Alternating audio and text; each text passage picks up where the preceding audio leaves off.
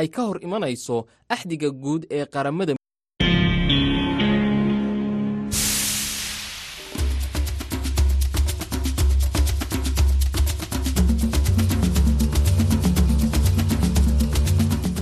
Hii ni idhaa ya Kiswahili ya Sauti Amerika ikitangaza moja kwa moja kutoka Washington DC. Hamjambo wapendwa wasikilizaji, assalamu alaikum popote pale mlipo. Karibu katika matangazo yetu ya nusu saa hapa studio. Mimi ni Abdu Shakur Abud na mimi jina langu ni Harrison Kamau. Karibu kwenye matangazo yetu leo, ikiwa ni Jumanne tarehe 20 Februari mwaka 2024 ikiwa ni siku ya kimataifa ya haki za kijamii. Matangazo yetu yanasikika kupitia vituo vya washirika wetu huko Afrika Mashariki na Kati pamoja kwenye pia mtandao wetu wa VOA Swahili.com. Karibuni.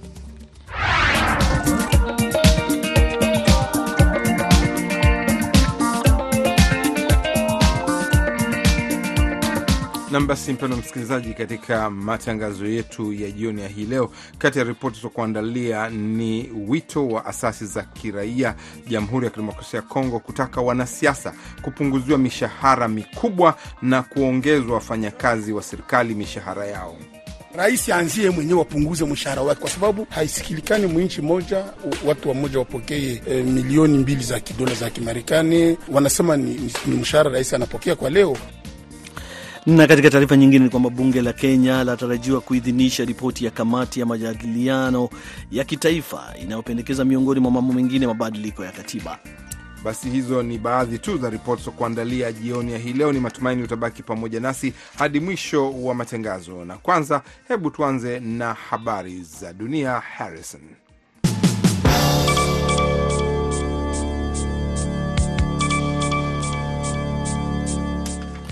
Marekani leo imetumia kura yake ya turufu kupinga mswada wa Umoja wa Mataifa ambao ulitoa wito wa kusitishwa mara moja kwa mapigano huko Gaza, wakati rais wa Marekani Joe Biden akishinikizwa kusita kuunga Israeli mkono.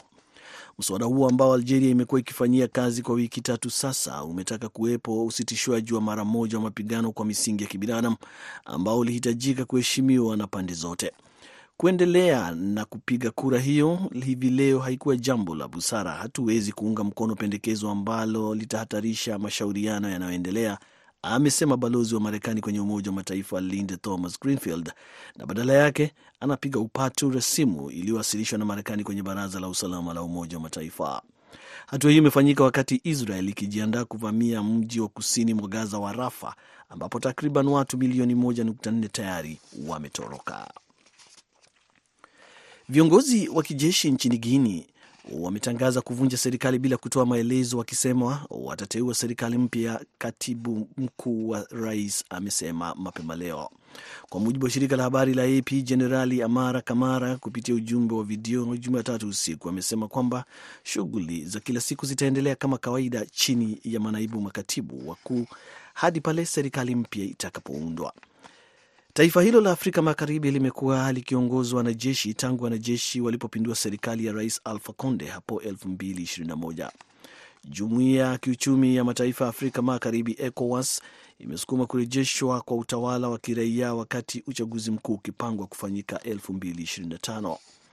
Mkuu wa majeshi Sori Banguora amesema Jumatatu kwamba maafisa wa serikali iliyovunjwa wanahitajika kurejesha magari ya serikali pamoja na hati za kusafiria haraka iwezekanavyo.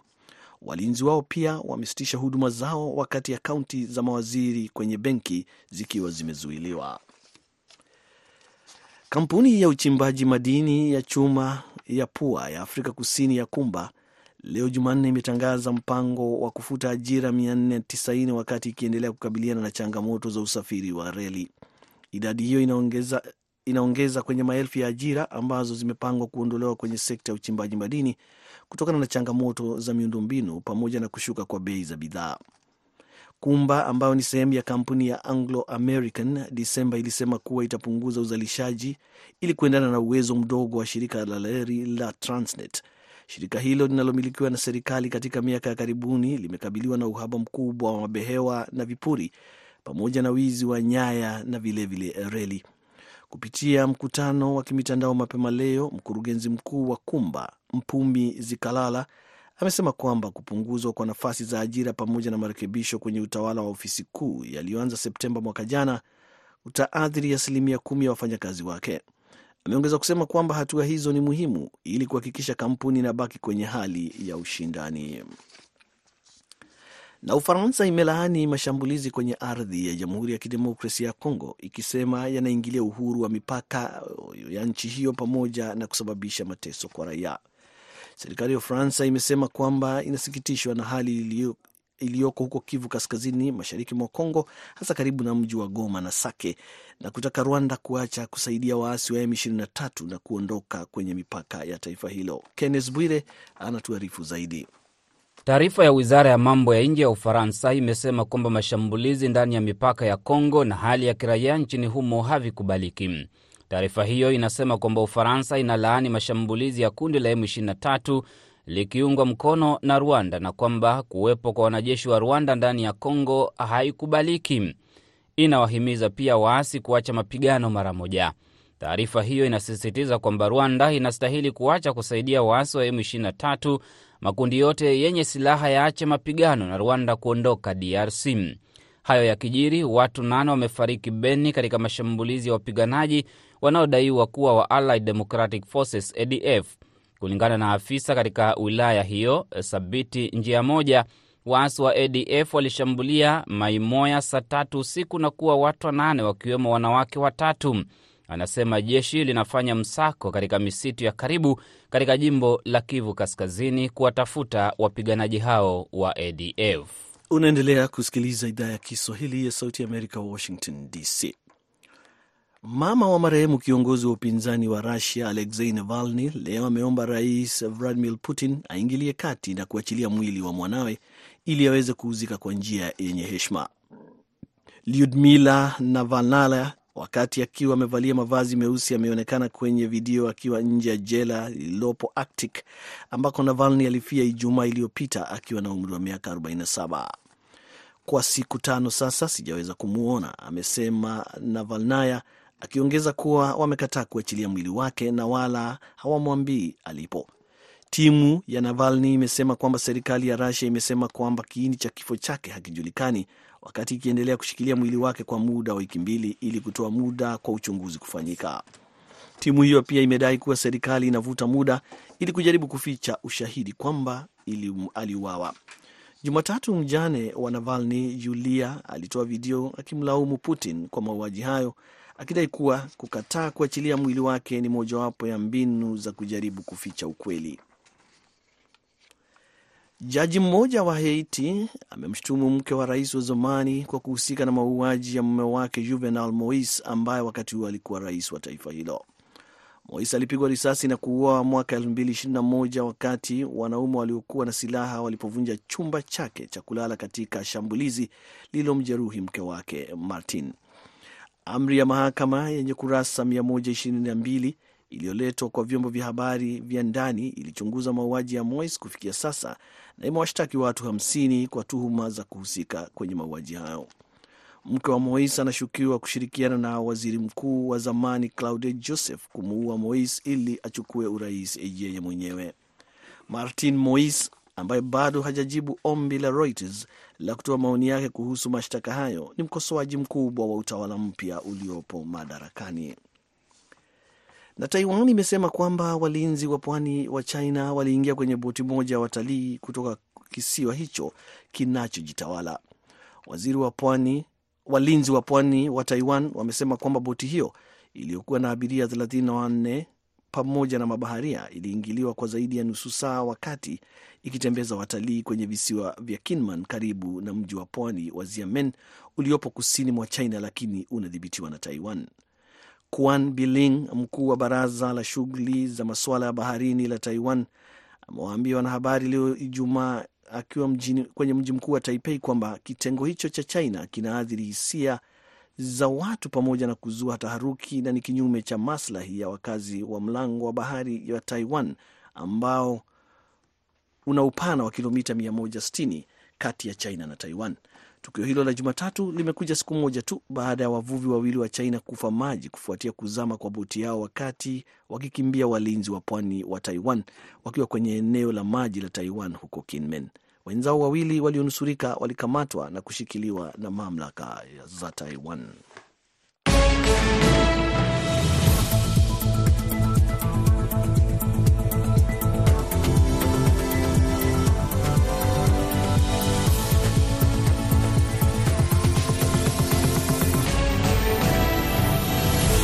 Nam mpendo msikilizaji, baada ya taarifa habari, matangazo ya jioni kwa hii leo, tunaanza na hali huko Jamhuri ya Kidemokrasia ya Kongo, wakati dunia inapoadhimisha siku ya haki za kijamii huko Kongo, asasi za kiraia zinalenga kupambana dhidi ya swala la mishahara mikubwa wanaopata wanasiasa wa Kongo mpaka rais, wakati ambapo wafanyakazi wa serikali hawapati mshahara unaostahiki, wanaosema hauwezi kukidhi mahitaji yao ya kila siku. Asasi hizo zinahisi kwamba ni mishahara hiyo mikubwa kupita kiasi inayochangia pia kwa sehemu kubwa kuyafadhili makundi yenye silaha mashariki mwa nchi hiyo. Kutoka Bukavu, Mitima de la Chance anatuandalia ripoti.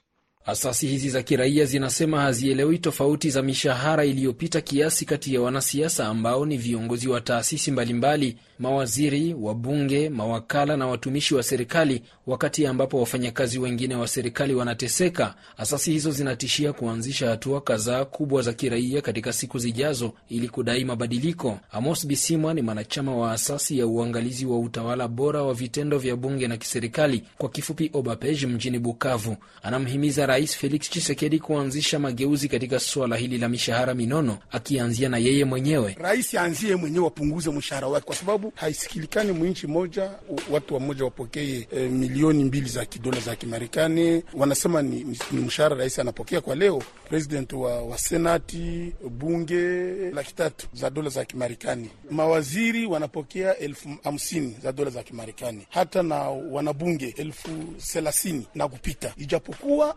askari polisi, mwalimu na wengine wafanyakazi wa serikali wanapata elfu mia mbili makumi nne za kikongomani kwa shida, haifiki hata dola mia moja. Hii ni shida. Hivi karibuni asasi za kiraia zinapanga kukutana na wabunge wa kitaifa waliochaguliwa siku chache zilizopita ili kuwaelezea matakwa yao na kuwasilisha barua ya ombi lao ili lijadiliwe bungeni. Wanaamini kwamba mishahara hiyo minono imesababisha baadhi ya viongozi wa Kongo kuhusika pakubwa katika machafuko yanayoathiri usalama nchini kote. Josue Boji ni mwanaharakati wa ofisi ya uratibu wa shirika la raia wa Kivu Kusini. Unaya kama mtu ana pesa mingi ayue tena ataifanya nini? Na wengi wanasukuma ma ile mapesa kwa kuuza mabunduki na kuendelesha kuleta matatizo, na ndio maana utaona mafasi na mafasi fujo aiishe. Licha ya kufahamu uzito wa mishahara mikubwa ya vigogo wa Kongo, msemaji wa chama tawala cha UDPS mjini Bukavu, Jean Baptiste Kasole, ananyooshea kidole uwajibikaji wa baadhi ya taasisi za fedha za kimataifa ambazo anasema mara kwa mara zinatishia baadhi ya nchi na mfumuko wa bei iwapo mishahara ingerekebishwa, na DRC pia inaathirika. Mfuko wa pesa ulimwenguni na hiyo benki kuu ya kimataifa nao pia wana uwajibu wakisema inflation, pesa za nchi zitapoteza thamani. Watu wengi hawajue hilo swala, waweze kulitatua. Hata hivyo, alipokula kiapo mnamo Januari 20 iliyopita mjini Kinshasa ili kuanza muhula wake wa pili, rais wa Jamhuri ya Kidemokrasia ya Kongo Felix Antoine Tshisekedi Chilombo amekubali kwamba kuna makosa ambayo yalitendeka katika muhula wake wa kwanza na ambayo amesema yatakosolewa. Mitima de la Chance, Sauti ya Amerika, Bukavu.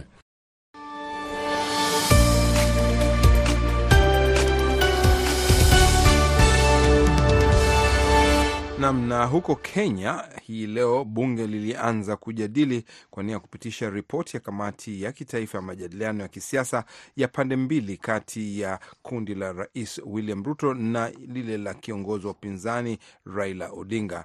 Anavyotuarifu mwandishi wetu wa Nairobi, Kennedy Wandera, ripoti hiyo ina mapendekezo mbalimbali mbali ya kusuluhisha mizozo ya kisiasa ya mara kwa mara, ikiwemo mageuzi ya uchaguzi. Order number 9, motion, report of the National Dialogue Committee.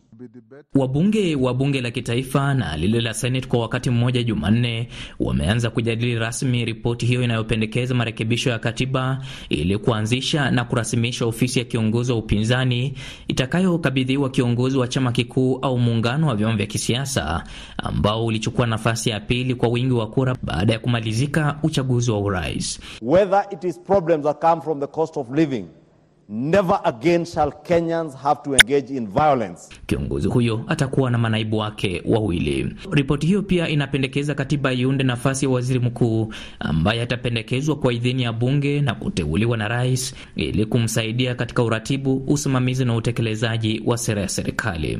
Wabunge wanaeleza kuwa ripoti hiyo inaondoa shaka ya kisiasa inayogubika nchi mara kwa mara baada ya uchaguzi mkuu, na utekelezaji wake unaisaidia nchi na serikali iliyopo madarakani kutekeleza majukumu yake bila vikwazo vya kisiasa. Si kazi rahisi kuona ya kwamba watu wanaweza kuketi katika baada ya uchaguzi kutoka pande zote mbili, alafu waweze kukubaliana ka ili kuweza kuangalia wanaweza kuendeleza nchi yao namna gani, hususan kwa upande ule wa uh, katiba. It's a consensus document.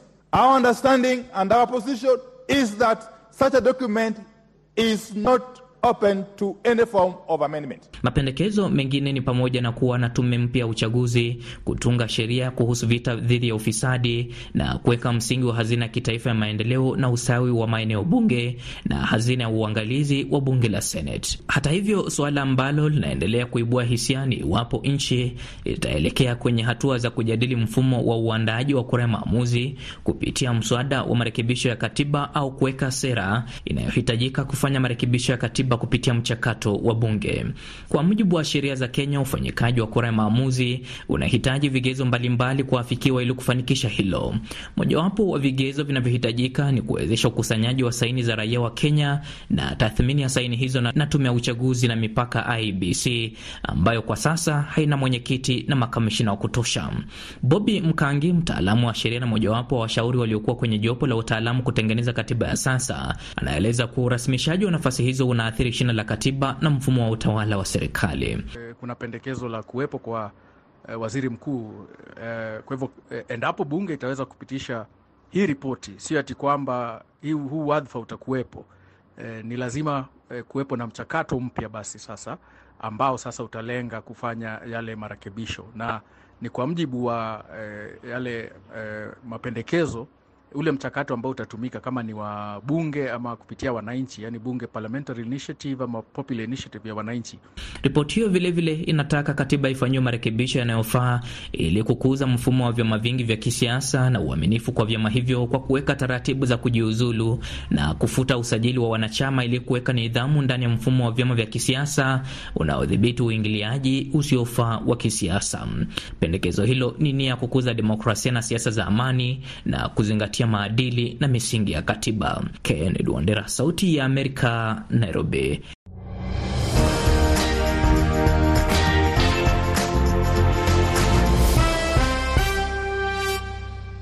Nam, na tukienda katika nchi jirani ya Tanzania ni kwamba wananchi na wafanya biashara wanaendelea kulalamika na kuitaka serikali kuchukua hatua kutokana na ukosefu wa umeme wa uhakika kwa muda mrefu, hali inayoendelea kusababisha hasara kwenye biashara zao, huku shirika la umeme Tanzania TANESCO likieleza sababu kuu ni kutokana na kupungua kwa nguvu za kuzalisha umeme ikilinganishwa na mahitaji ya umeme nchini. Mwandishi wetu wa Dar es Salaam Amri Ramadhan ana ripoti kamili. Shirika la umeme Tanzania TANESCO limesema kupungua uzalishaji wa umeme kunatokana na mashine za kufua umeme kwa nguvu ya gesi kupata hitilafu mara kwa mara, kwa sababu zimekuwa zikifanya kazi kwa kipindi kirefu, wakati nchi ikikabiliwa na ukosefu wa mvua. Mhandisi wa TANESCO Kenneth Burimanda, ambaye ni mkurugenzi wa shirika hilo kanda ya Mashariki, akiongea na Sauti ya Amerika, amesema jitihada zinaendelea kufanyika kukamilisha mradi wa bwawa la Mwalimu Julius Nyerere lenye jumla ya mashine tisa zenye uwezo wa kuzalisha megawati 2115 ambazo zinatarajiwa kuondosha kabisa tatizo la umeme. Mhandisi Burimanda ameyasema hayo wakati akijibu kero za baadhi ya wananchi na wafanyabiashara ambao wamelalamikia serikali kwa tatizo la umeme na kusababisha kupata hasara majumbani na kwenye biashara zao. Sheima Ayubu, mmoja wa wafanyabiashara wa Shurbati jijini Dar es Salaam, amesema kukosekana kwa umeme kumeendelea kuwa changamoto kwao kutokana na biashara zao kushindwa kuendelea ambazo ndiyo chanzo kikuu cha mapato yao. Ni shida, ni shida. Tunauza ice cream, tunauza juisi, tunazitegemea ili kusomesha watoto shule, tunazitegemea biashara hizo hizo ili kupata riziki, lakini umeme umekuwa ni changamoto. Kwa mfano, unakatika kuanzia asubuhi saa kumi na mbili mpaka jioni, na ikifika jioni sio kwamba utarudi usiku uwepo, hapana. Ikifika usiku na umeme nao unakuwa unatika unarudi, kikweli imekuwa ni changamoto. Naye Matiasi Lunemia, mfanyabiashara mdogo jijini Dar es Salaam, ameitaka serikali kuangalia suala la umeme kwa jicho la karibu ili waweze kuwasaidia kwa vile biashara zimekuwa haziendi vizuri. Hebu wajaribu kuliangalia swala, hususani sisi wafanyabiashara wadogo wadogo, wanatusaidia kwa namna gani? Wakati huo wanasema tujiajiri. Sasa tutajiajirije wakati umeme hamna? Kama hivyo tunategemea umeme uwepo ili tuweze kujipatia kipato. Sasa tutafanyaje jamani? Mhandisi Burimanda amesema mashine namba tisa kwenye mradi huo wa bwawa la Mwalimu Nyerere yenye uwezo wa kuzalisha megawati 235 umekwisha kamilika na imeshafanyiwa majaribio kwa ajili ya kuanza kuingiza umeme kwenye gridi ya taifa. Habari njema ni kwamba mashine namba tisa katika bwawa lile tayari imekwisha kamilika, tumekwisha ifanyia majaribio ya kutosha. Hapa tunavyozungumza, tunafanya maandalizi kwa ajili ya mashine hiyo iweze kuingiza umeme kwenye gridi ya taifa kwa kila siku. Matarajio yetu ni kwamba itakapoingia, tutaona unafuu mkubwa sana kwenye gridi ya taifa. Mhandisi Burimanda amehitimisha kwa kusema kuwa kukamilika kwa mashine namba 8 na 9 ya mradi wa bwawa la Mwalimu Julius Nyerere ifikapo mwezi Machi kunatarajiwa kuwa suluhisho kwa tatizo hilo. Mashine hizo zitatoa megawati 470, hivyo kushughulikia upungufu wa sasa ambao ni kati ya megawati 190 hadi 300. Amri Ramadhani, Sauti ya Amerika, Dar es Salaam.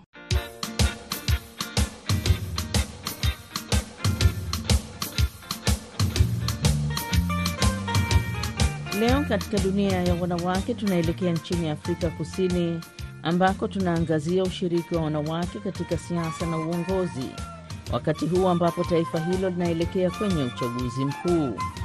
Takwimu zinaonyesha kuwa uwanja wa siasa katika nchi nyingi za Afrika umetawaliwa na idadi kubwa ya wanaume ikilinganishwa na wanawake. Hali hii imetokana na mfumo dume ambao umegawa majukumu katika jamii kulingana na jinsia. Kutoka Pretoria, mwandishi wetu Bryson Bichwa anatupasha zaidi katika makala hii. Hapo zamani barani Afrika ilikuwa ni vigumu kwa wanawake kuingia kwenye uwanja wa siasa, hasa katika ngazi mbalimbali mbali za uongozi ndani ya jamii na katika vikundi mbalimbali mbali. Lakini sasa hali ni tofauti, kwani katika kila sekta wanawake wapo na wanafanya vizuri kama ilivyo kwa wanaume. Ingawa wanawake wameamka na kuwa msaada kwa jamii katika nyanja mbalimbali tofauti na zamani, nchini Afrika Kusini idadi ya wanawake walio katika siasa bado iko chini. Profesa Kaleboga Mapuye ni mwalimu wa siasa za Afrika katika chuo kikuu cha Afrika Kusini UNISA, idara ya sayansi ya siasa. Anasema hili sio tatizo la kipekee la Afrika Kusini, bali kote barani Afrika na kunahitajika mabadiliko katika bara zima. Yeah, um, normally uh, there's, there's, there's, there's more women you know, cheering male politicians and male candidates uh, generally across the political spectrum.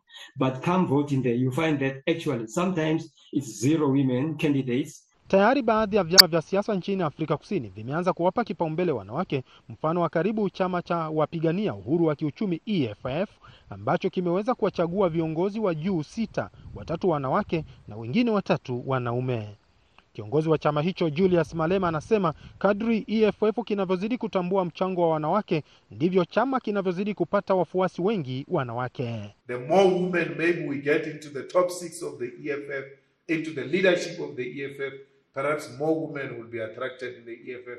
The more responsibility we give to women, perhaps women will be attracted. If we have a president who's a woman in the EFF, perhaps more women will be attracted. Those are the things we may want to consider. Sheria ya utawala wa manispaa ya Afrika Kusini ya mwaka 1998 inavyohitaji vyama vya kisiasa kuhakikisha asilimia hamsini ya wagombea katika orodha ya vyama ni wanawake na kwamba wanawake wamewakilishwa kwa usawa katika kamati za udiwani.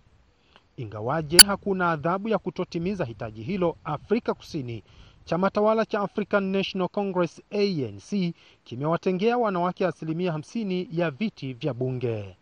Pamoja na hayo yote, bado wanawake wanahitaji kupita kwenye barabara ndefu na yenye mwinuko mkubwa ili kufika pale wanapostahili kuwepo, na hii yote inatokana na tatizo la mfumo dume na mambo mengine mengi yanayochangia kuto kuwepo na usawa katika uwiano wa wanawake na wanaume katika uwanja wa siasa.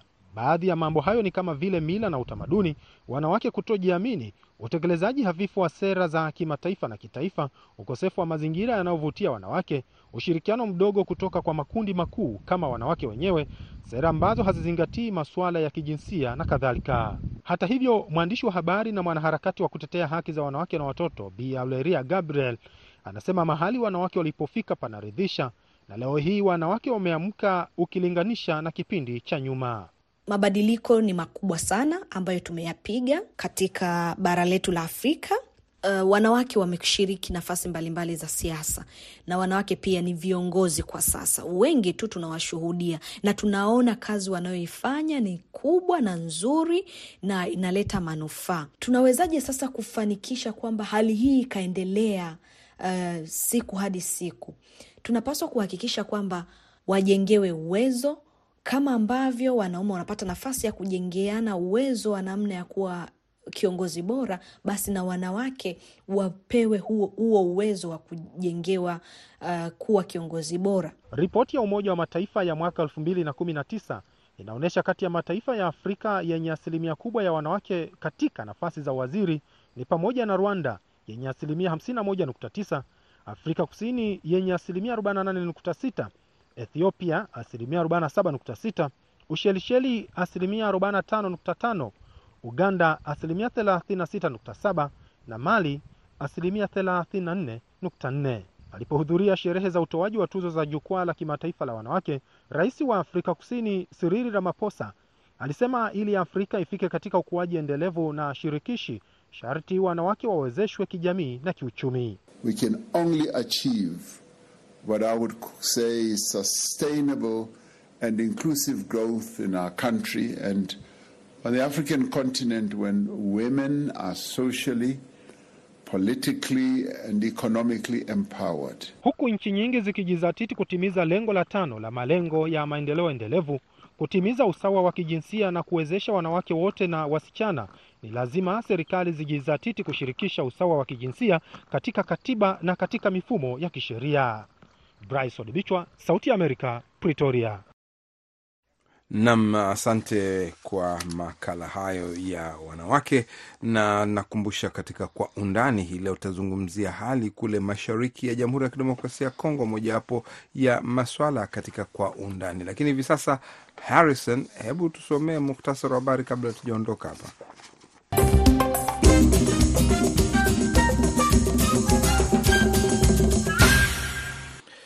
Marekani leo imetumia kura yake ya turufu kupinga mswada wa Umoja wa Mataifa ambao ulitoa wito wa kusitisha mara moja la mapigano huko Gaza, wakati rais wa Marekani Joe Biden akishinikizwa kusita kuunga Israeli mkono.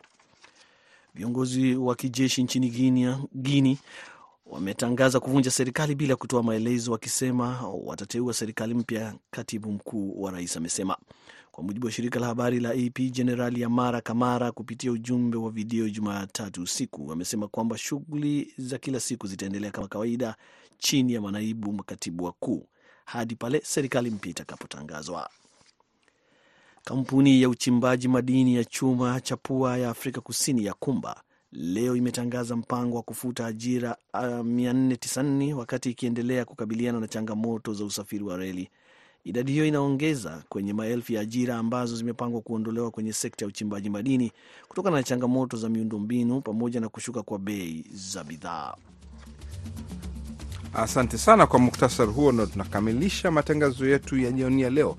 Asante mpendwa msikilizaji kwa kuwa pamoja nasi hadi mwisho wa matangazo. Ni matumaini utakuwa pamoja sasi hapo kesho, na kesho kumekucha asubuhi na matangazo ya jioni. Kwa niaba ya wenzangu wote waliofanikisha matangazo hapa studio, tulikuwa na Harrison Kamau, mimi ni Abdu Shakur Abud nikisema kwaherini.